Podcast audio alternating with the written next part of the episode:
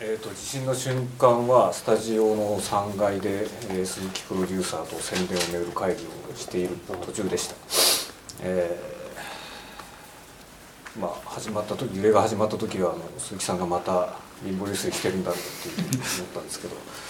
で揺れが収まらずですねこれは大変なことだっていうことになりました。で僕が最初にしたことはですねすぐ隣に保育園があるんですけどその保育園に預けてる自分の子供を見に行くことでした。でその瞬間に思ったのはやっぱり家族のことです。その保育園の傍らに立つアトリエでジブリの最新作「国立小坂」からの主題歌の記者発表会が行われました。番組スタートから担当していた村田睦美アナウンサーが出産のためお休みすることになりこの4月から私伊藤綾子がナレーションを担当することになりました。私は今週被災地を取材するため宮城県を訪れました。地震発生以来映像や写真だけで見ていた惨状を実際目の当たりにするとそのショックはこれまでとは比べ物にならないものとなりました。私はこの地震が発生してから毎日毎日テレビで報道しているあの惨状を見るのがすごく怖かったんですけれども今回実際に宮城県を訪れて津波で全てなくなってしまったあの現状を目の当たりにしたら今まで怖いと思っていたその気持ちが一切なくなってこれまではなんか遠い場所で起きている怖いことっていうふうに思っていたんですけれども今回その惨状を目の当たりにしておこがましいかもしれないんですけれども人間を救えるのは人間しかいないというふうに思ったのでこの強い心で私たちは彼らを支えていかなければいけないんじゃないかなと思いました。ジブリ汗まみれ。今夜はこの主題歌の発表会見の模様を皆さんと一緒にじっくりと聞いていこうと思います。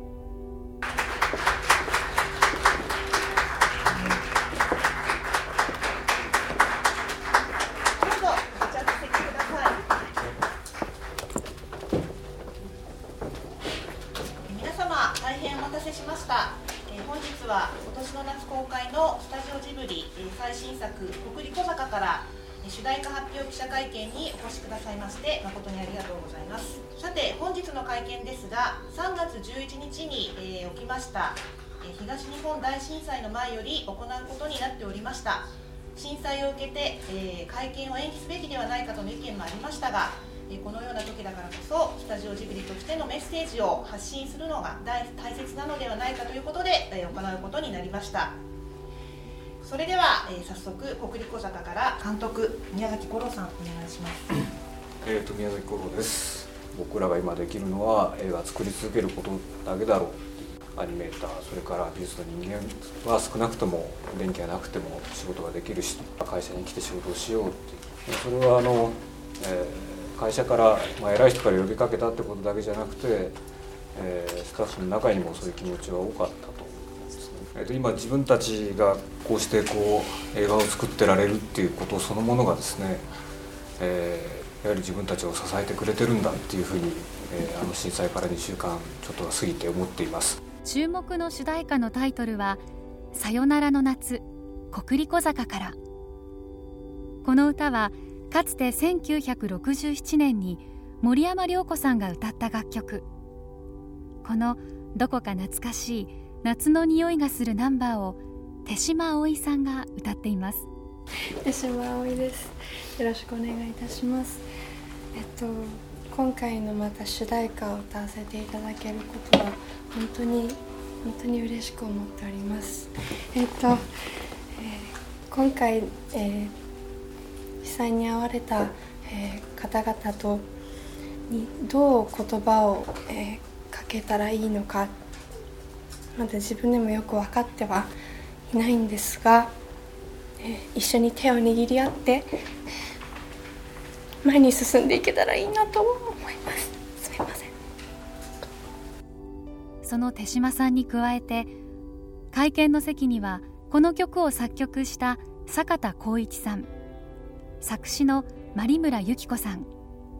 映画全体のサウンドトラックを手掛ける武部聡さんも並びました、えー、坂田光一でございます、えー、この映画の主題歌としてですね私と有村さんが、えー、計算しますと多分34年前かと思いますが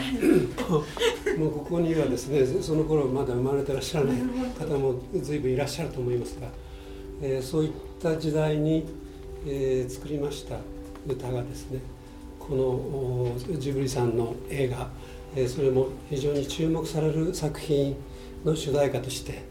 えー、取り上げていただいたことも本当に光栄ですし、えー、とても嬉しく思っております、え、感謝もしております、え、曲調としましてはですね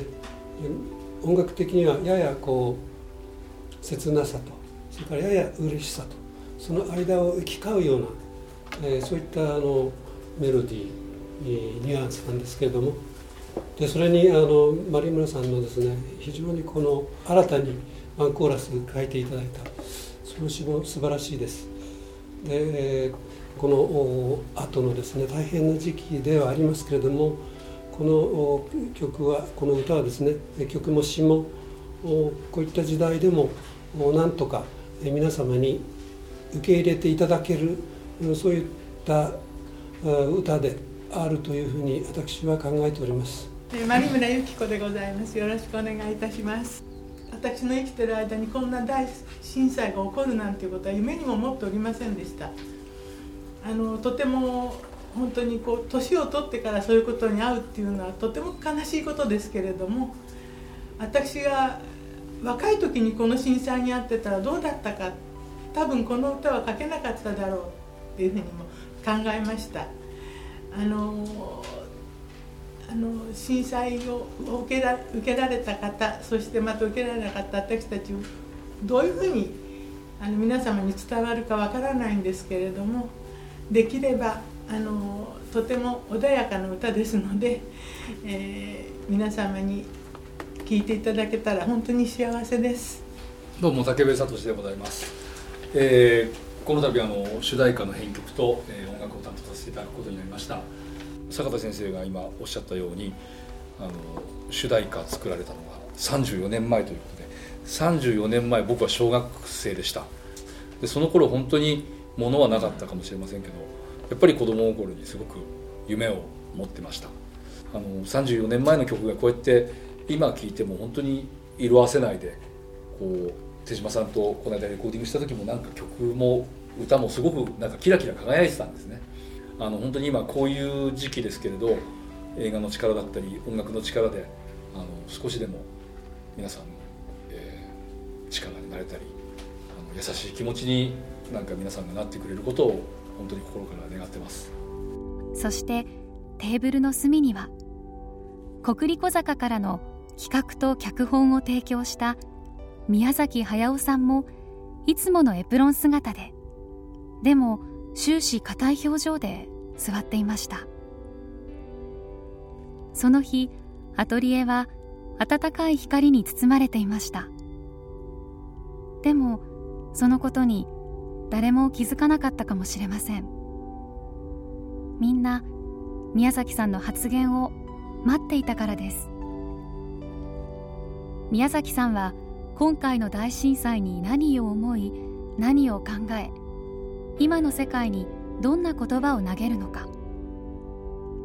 集まった記者の皆さんはもちろんジブリのスタッフも五郎監督もそして2階の階段の手すりの陰で見つめる鈴木さんですらじっと宮崎さんの言葉を待っていたんだと思います。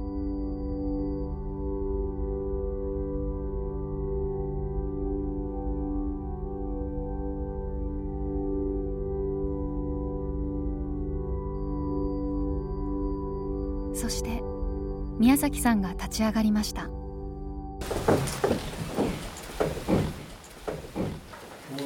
発表会をあのやるのはいいのかどうかという問題がこの時期にあったんですが、えー、あえてやろうというふうに思いました。でえー、今はもうこの時も埋葬もできないままあの、えー、瓦礫に埋もれているたくさんの人たちを抱えている国でしかも今原子原子力発電所の事故であの国土の一部を失いつつある国であの私たちはアニメーションを作っているという自覚を持っています。それであの今この歴史的な事件を挟んで自分たちの作ろうとしている映画がそのその時代の変化に耐えられるかどうかっていうのが僕らの最大の関心だったんですがその点に関しても僕らはこの映画をつまり今この企画を自分たちが作ってたのは間違いではなかったというふうに思ってます。で映画の企画そのものについて簡単に説明しますがこれは、えー、原作と違いまして自分がアニメーターになった東京オリンピックの前の年の1963年を舞台にしていますがその頃若者たちはまさか自分がエアコンのある家に暮らしたりエアコンのある職場に働いたりそれから自動車を持つようになるとは夢にも思わなかった。4畳半の下宿でいいんだっていうふうに僕らは思っていました。僕もまあ無理してすれば何とか変えたかもしれないけどラジオもテレビもないあの、えー、下宿にいた記憶があります。その時のその時にどういうふうに生き生きようと願っていたかということを形にしたのが今度の映画です。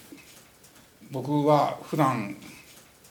時々買っているパン屋の親父と親父が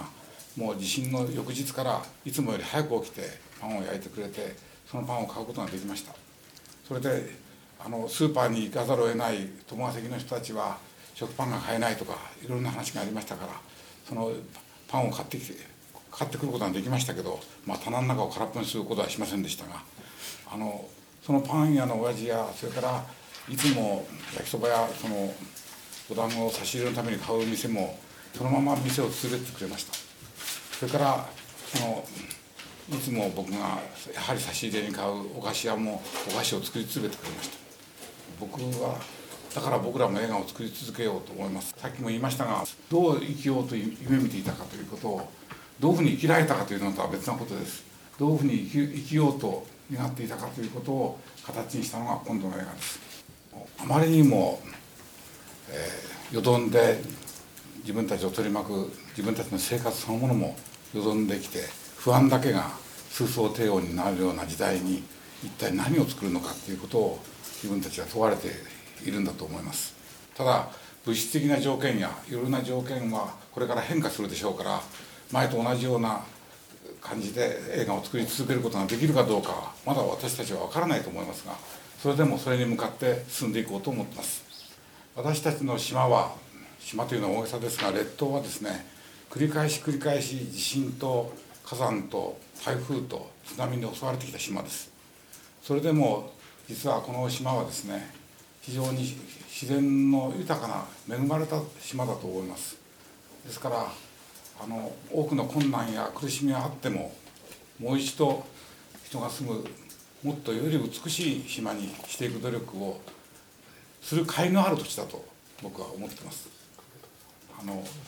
今本当にさっきも言いましたが埋葬されない人たちをいっぱい抱えながらですねあまり立派なことは言いたくありませんが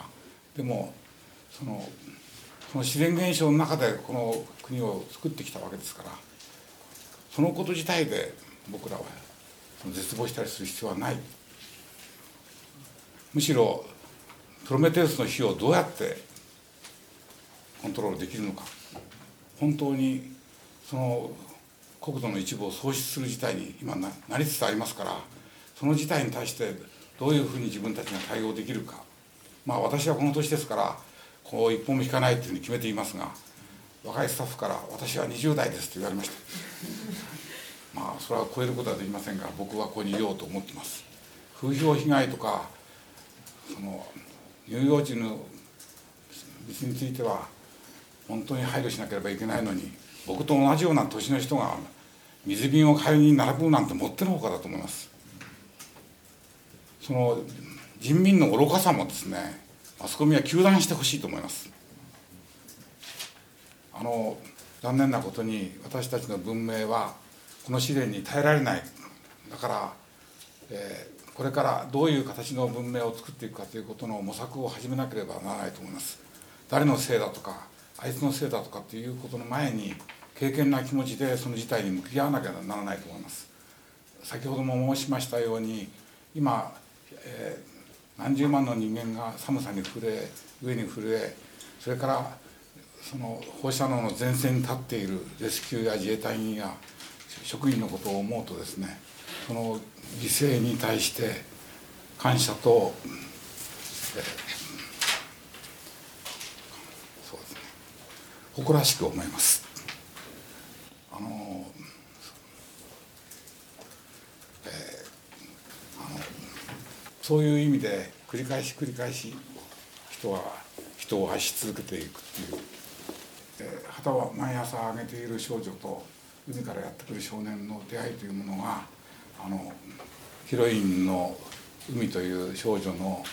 あの願いやそれから少年の大しく生きようという気持ちは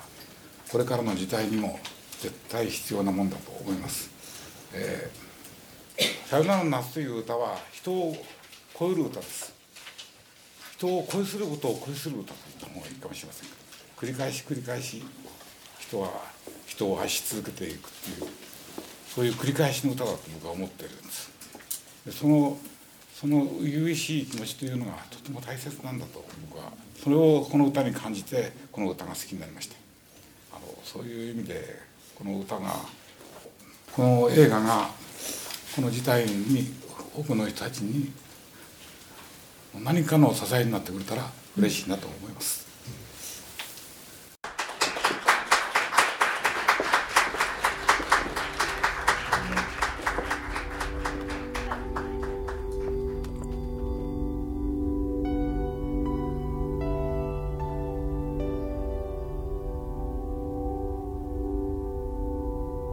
発表会の最後にアトリエでは武部聡さんのピアノで手島葵さんが「さよならの夏国立小坂から」を歌いました。文字通り生で。実は今回の会見はマイクや PA を使わずに行われました。そこにはこんなジブリのメッセージが込められているような気もします。記者会見にはマイクやスピーカーがあるのが当たり前。でもなくたって素晴らしい会見はできる。当たり前を見直すと違う世界が現れるって。そう。記者の人たちもいつも傍らに置いているデジタルレコーダーを使わずに参加していたので宮崎さんたちのお話の間中会場にはみんなが走らせるペンの音が響いていました。そこはずっと忘れていたような空間でした。あのシナリオシナリオっていうんですか？この作品のまずシナリオになる前、えー、その構想の作品の構想の案を聞かされ、えー、そしてあの主題歌にはこの曲がいいというふうに聞かされましたでその時僕はですねまだ、まあ、自分がよく分かってなかったせいだと思いますけど三十数年前の曲を今引っ張り出してそこに何何の意味があるんだろうただやっぱりあのそれを繰り返し聞き人を思う気持ちっていうことにその今も昔もないんだっていうふうに思うようになりました。でちょうどあの震災のある前日が、えー、この主題歌のレコーディングの日でした。でその日、えー、聞きながら感じてたことは、えー、この歌っていうのは単にその若い女性が好きな男性のことを思ってる歌ではなくてもう少し深いというか広い意味を持ってるんじゃないかなっていうふうに感じてました。でその直後のこの大震災でこの歌の持ってるその力っていうんですかねその意味っていうのが僕にはものすごく重たく、えー、感じられました、この歌が僕たちを支えてくれてるように、震災で傷ついた人たちそういう人たちに対して今僕たちが作ってるその映画がある支えになってくれればなというふうに今思っています。